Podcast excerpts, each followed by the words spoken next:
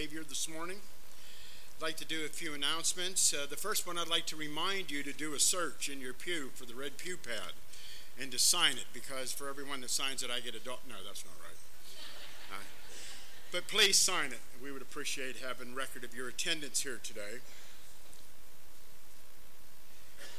One announcement is that Bridget, who uh, is our coordinator for VBS, is not able to be here to have her meeting today, so it's going to be canceled till next week, I believe. I believe it's next week. Jason, and you can pray for him. He and Shelly are in Phoenix, Arizona this morning, where they'll be spending a week in a conference.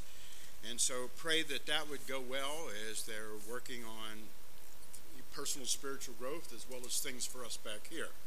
But he left a flyer for me to read that he is going to have printed out and passed along. But you can start thinking about this and praying about it. His flyer reads like this Do you feel spiritually stagnant, stuck, or stymied? Do you have some kind of reaction to the sermon on Sunday, but it's lost by Monday? Do you enjoy the benefits of having others to process your thoughts, questions, and reactions with? Do you appreciate knowing that you're not alone having struggles and successes in following Jesus? Do you desire to see the preaching of God's Word have a greater impact in and on your life? Are you willing to help and be helped by a brother or sister as they pursue a dedicated life to Jesus? If so, then consider joining a UP group. UP stands for Utilizing Preaching. It will meet once a week in an agreed time uh, to discuss, apply, and pray over the sermon.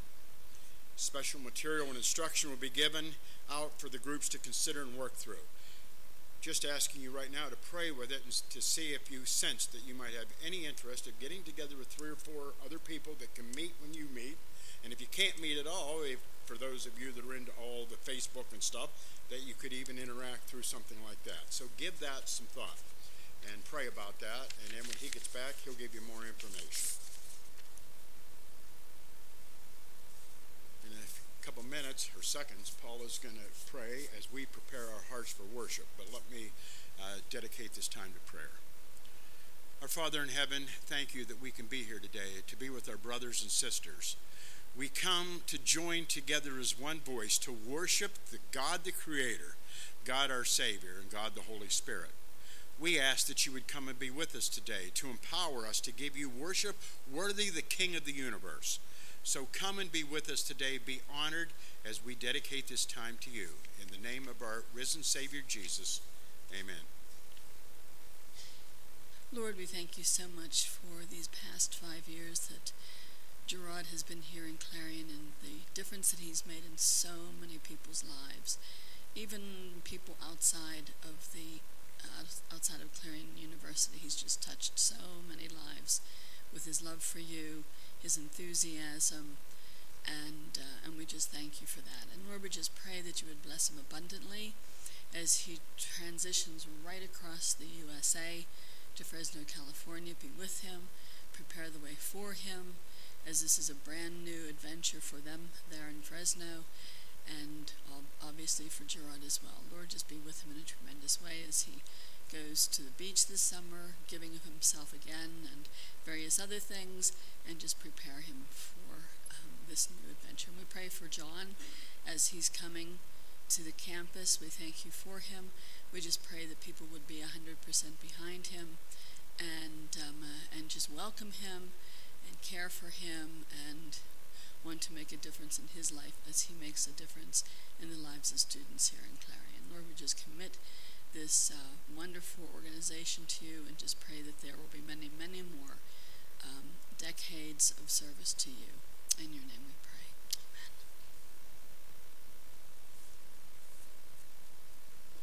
Lots of times we do not thank people. And I think the primary reason is because we're afraid we'll miss somebody and then somebody will get offended. We need to get over that. So, Paula, thank you, and Scott, thank you, and Charlene, thank you for leading us in real worshipful music today. And Gerard, thank you for introducing my sermon today.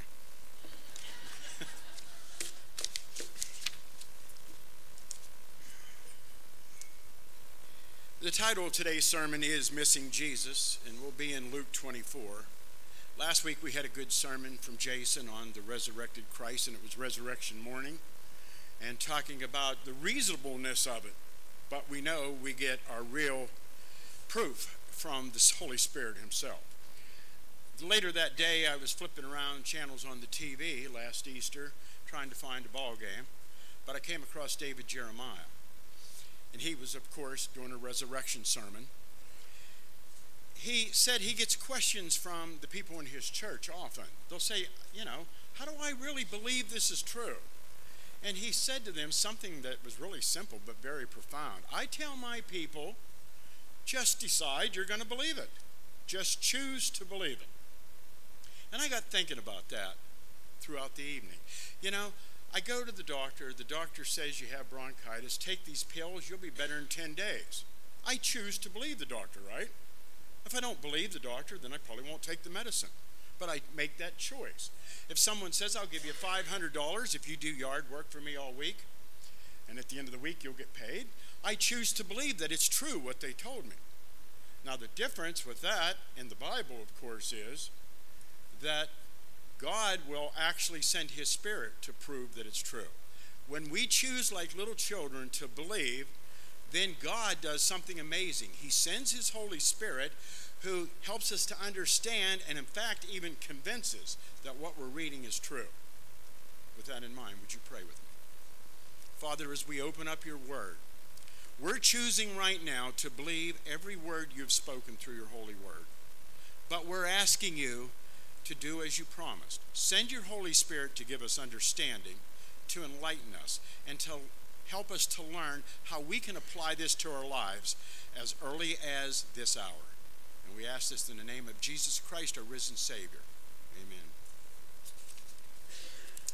Last week was resurrection morning, and in the text we look at in Luke, angels had announced that Jesus had risen.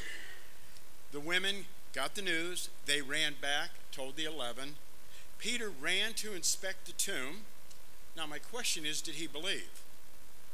If you remember the text at the very end of it, he went away wondering what had happened. That afternoon, on Easter Sunday, disciples were still, and by the way, let me say this. When I say disciples, I don't mean the 11. I mean those that were following Jesus is who disciples are. They were people who were, had bought into his teaching, were listening to him, and trying to become like him. That's what we mean by a disciple. So they were in despair over the crucifixion. They weren't sure what's going on. And now these bits and pieces of news are coming in from a variety of sources. Jesus has risen from the dead, the tomb's empty. Chapter 24 gives us three accounts of the resurrection. There is the one that happened in the morning. That's the women's conversation with the angels at the empty tomb. Then that afternoon, and we're going to look at this in just a second, there's two disciples, two followers of Jesus, not the 11, two followers of Jesus on the road to Emmaus. And then later that night, the way I'm piecing this together, it must have been darker right after dark. Jesus suddenly appears in their midst. In all three of these, there's something parallel that happens in all three, all three of them. There's first of all, we see confusion in every one of them. And I want you to kind of, the best you can, convert, commit these to memory because we want to refer to them at the very end of the sermon. We see rebuke by Jesus saying, You should have known this was going to happen. Why are you surprised? Then that leads him into teaching them, giving them instruction, and then they either on their own or sent by him to go out and tell what they now know to be true, what they saw, what they heard. So they witness. Now, if there's a map up in the screen, there's going to be, we'll see where we believe Emmaus was. It's where that red bubble is. If you can see well enough, you'll see Jerusalem, and off to the east is Bethany, but off to the west is where we think Emmaus was, a little village the road that led from Jerusalem to this little village might look like an old country road today. I don't know if this is a good representation of that or not, or if it was just a path. But it was not a superhighway, that's we know for sure. And the story that we're about to read has two followers of Jesus walking on that. Now, the picture that's up on the screen makes it appear that they're just not having a casual conversation. They're really into a big discussion about this. Like maybe they're arguing about it. What would they be arguing about? They were arguing, by the way. They were probably each had their own opinions of what happened that day. What does this all mean? Jesus, we thought he was the Messiah, the King. He's dead. Now they're saying somebody took the body. Now there's somebody even saying an angel appeared to somebody who's risen from the dead. And so they're trying to figure out what happens. As they walk down the path, all of a sudden, in their mind, somebody catches up from behind and starts having a conversation with them. And so let's pick this up in Luke 24, beginning with verse 13. Now, that same day, two of them were on their way to a village called Emmaus, which was about seven miles from Jerusalem. Together, they were discussing everything that had taken place. And while they were discussing and arguing, Jesus himself came near and began to walk with them. But they were prevented from recognizing him. Let me pause for just a minute. What's this? They were prevented from recognizing him. Well, maybe two things, both at the same time. At least two's taking place here. Jesus had something he needed to teach them. If they realized this was Jesus himself, they'd have been so excited that they wouldn't have paid attention to what he needs to teach about which is about their unbelief right now and why they should believe. There's another thing is it's just their mindset. They believed Jesus was the Messiah. The, that meant they believed he was the coming king that would sit on the throne, restore Israel to the promised land, its rightful place, put the Romans in their place, and he would rule on David's throne forever. Now, that was partially true. But what they didn't get out of Scripture was it said that this Messiah would first suffer many things. And they couldn't get that through their head. So they partly were prevented from realizing it was Jesus because well, that wasn't even a possibility. But Jesus asked him, What's this dispute that you're having with each other as you're walking? And they stopped walking and looked discouraged. Like, why the world is he asking that for? Because they said, the one named Cleopas answered, Are you the only visitor in Jerusalem who doesn't know the things that happened there in these days? What things? he asked. They said to him, The things concerning Jesus of Nazareth, who was a prophet, powerful in action and speech before God and all the people, and how our chief priests and leaders handed him over to be sentenced to death. And they crucified him. But we, we were hoping that he was the one that was about to redeem Israel. Besides all this, it's the third day since these things happened. Moreover, some women from our group astounded us. They arrived early at the tomb, and when they didn't find his body, they came and reported it that they'd seen a vision of angels who said he was alive. Some of those were with us and went to the tomb and found it just as the women had said, but they, they didn't see him.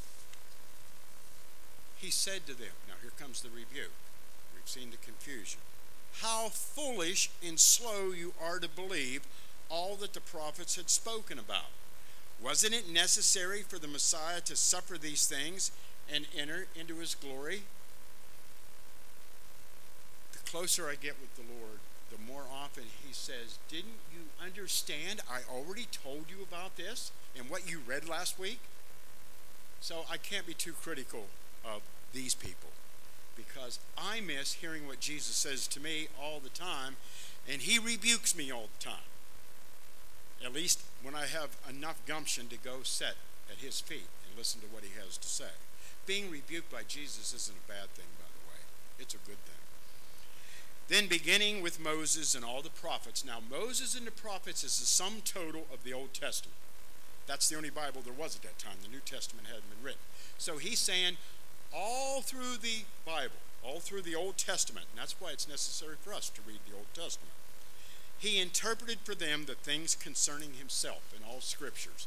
The whole Old Testament points to Jesus coming in just the way that he did. They came near the village where they were going, and he gave the impression that he was going to go a little further. When they but they urged him, "Stay with us. It's almost evening and now the day is almost over." So he went in to stay with them.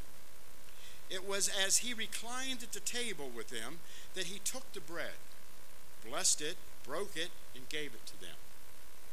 Then their eyes were opened, and they recognized him, but he disappeared from their sight. Why did they recognize him now?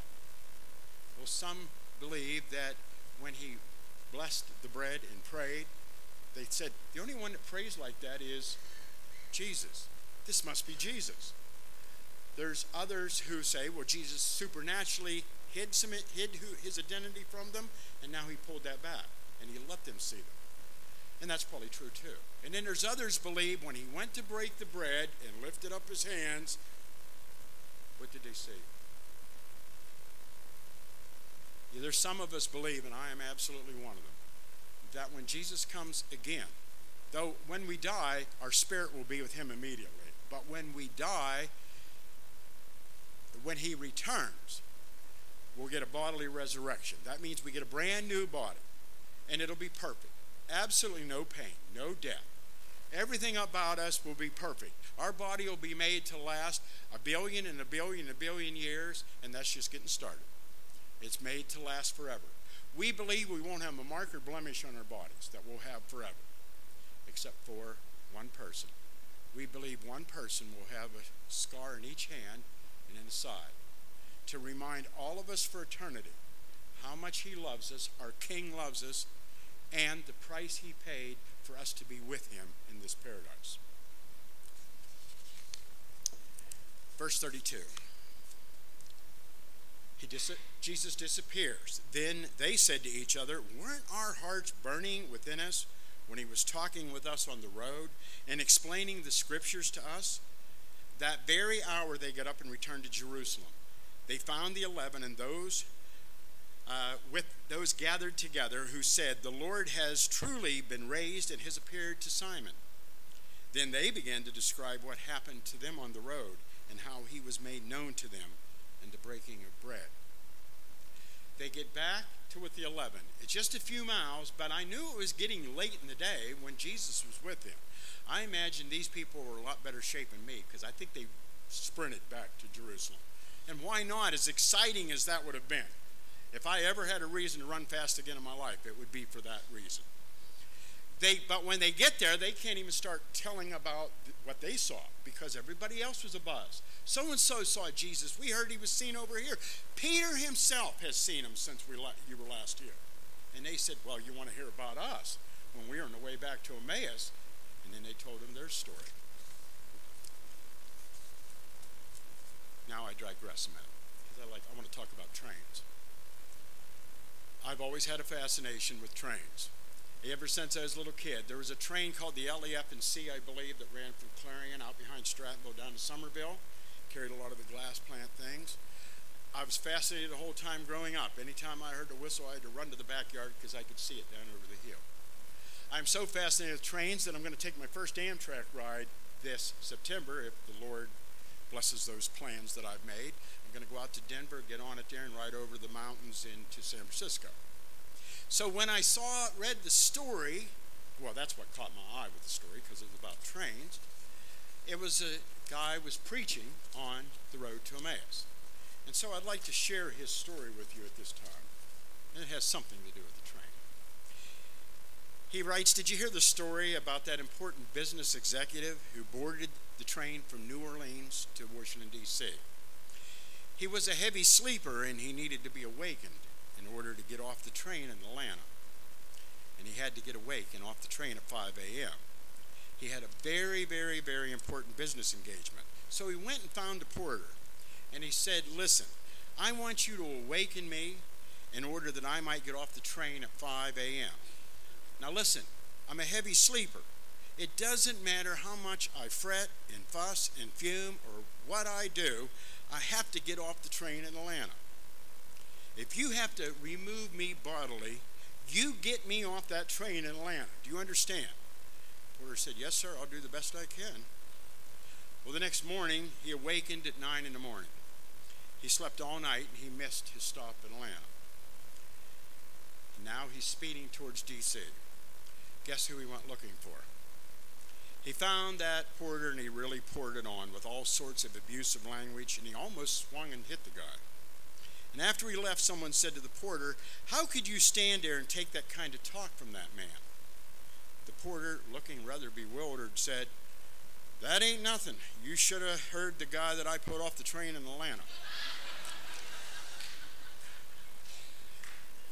he concludes his story by asking this question or making this statement. Many of us not only fail to get off at the right station, we miss the train. And too many of us, I'm afraid, miss the train of the total gospel message. That's the reason that we need to read on today. Now, if I if you don't know who that is, that means you're younger. If I told you that's Paul Harvey, you're going to say, "Well, then I know what you're about to say, Randy." And now, the rest of the story.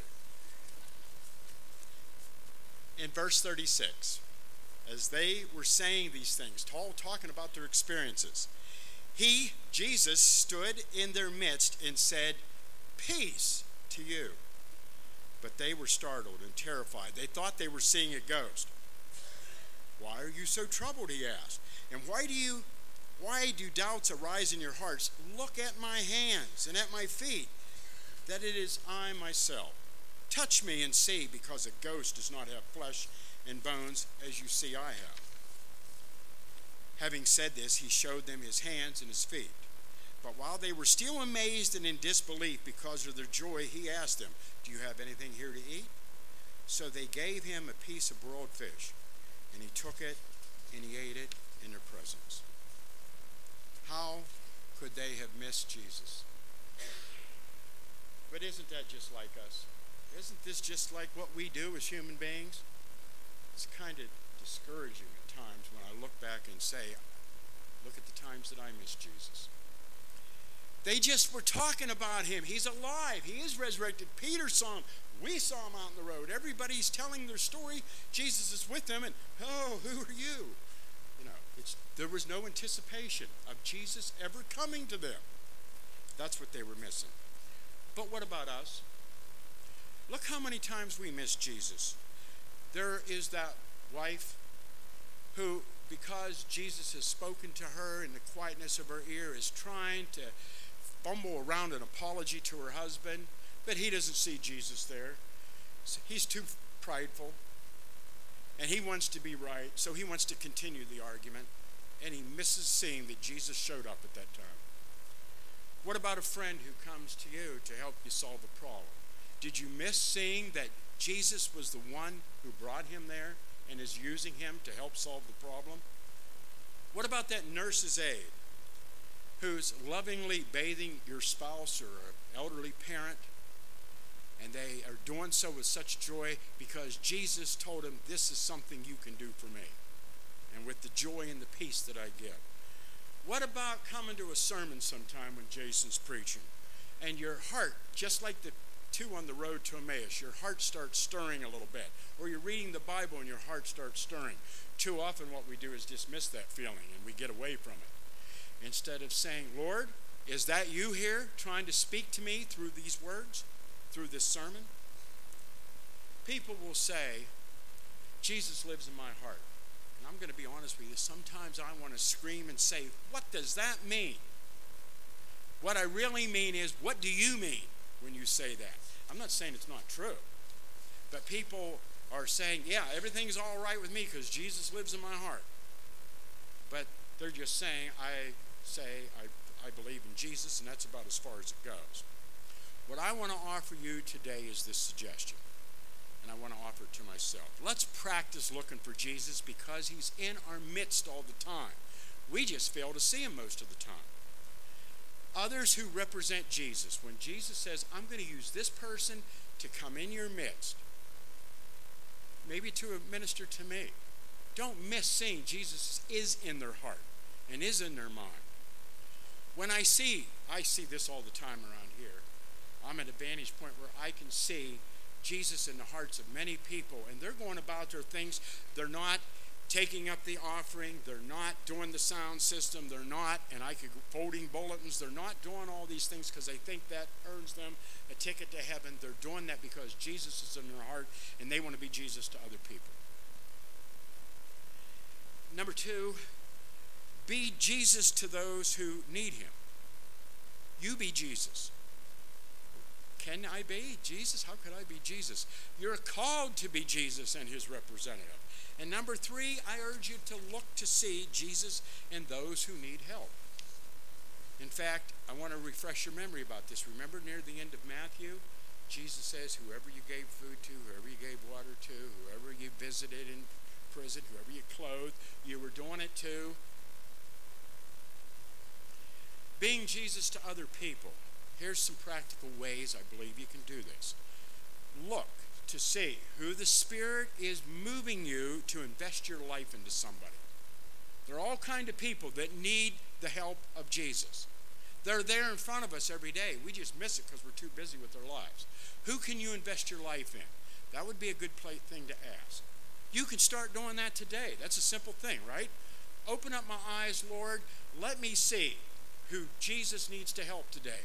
And I get to be his representative. Praise the Lord, I get to represent Jesus today. If Jesus were here, he would. That's a good question to ask. Okay, I'm not sure what to do right now. But in this situation right here, if Jesus were here right now, knowing him the best I do as I read scripture and set in sermons, go to Bible studies, here's what I think he would want me to do. Ask, how can I help? Not assigning any fault or blame. We're quick to want to rush to judgment. That just comes by human nature. Okay? No strings attached. I want to help you. I'm not here to tell you you should have known better and shouldn't be in this situation. I'm just here to help you. I'm just here to love you. And learn to experience Jesus more and more as you grow in the faith. And as you do, start looking around you for ways that you can help other people experience Jesus. Maybe this study groups or these sermon groups that Jason wants to put together, if nothing else comes out of it, but it's a way that three or four or five of you can get together and talk about how to experience Jesus, that would be one of the greatest things you'd ever do.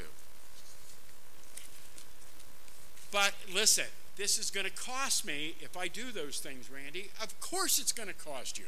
We call that cross bearing.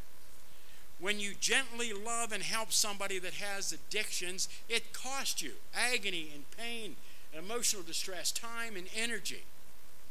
But I'm dying to myself so I can let Jesus live through me.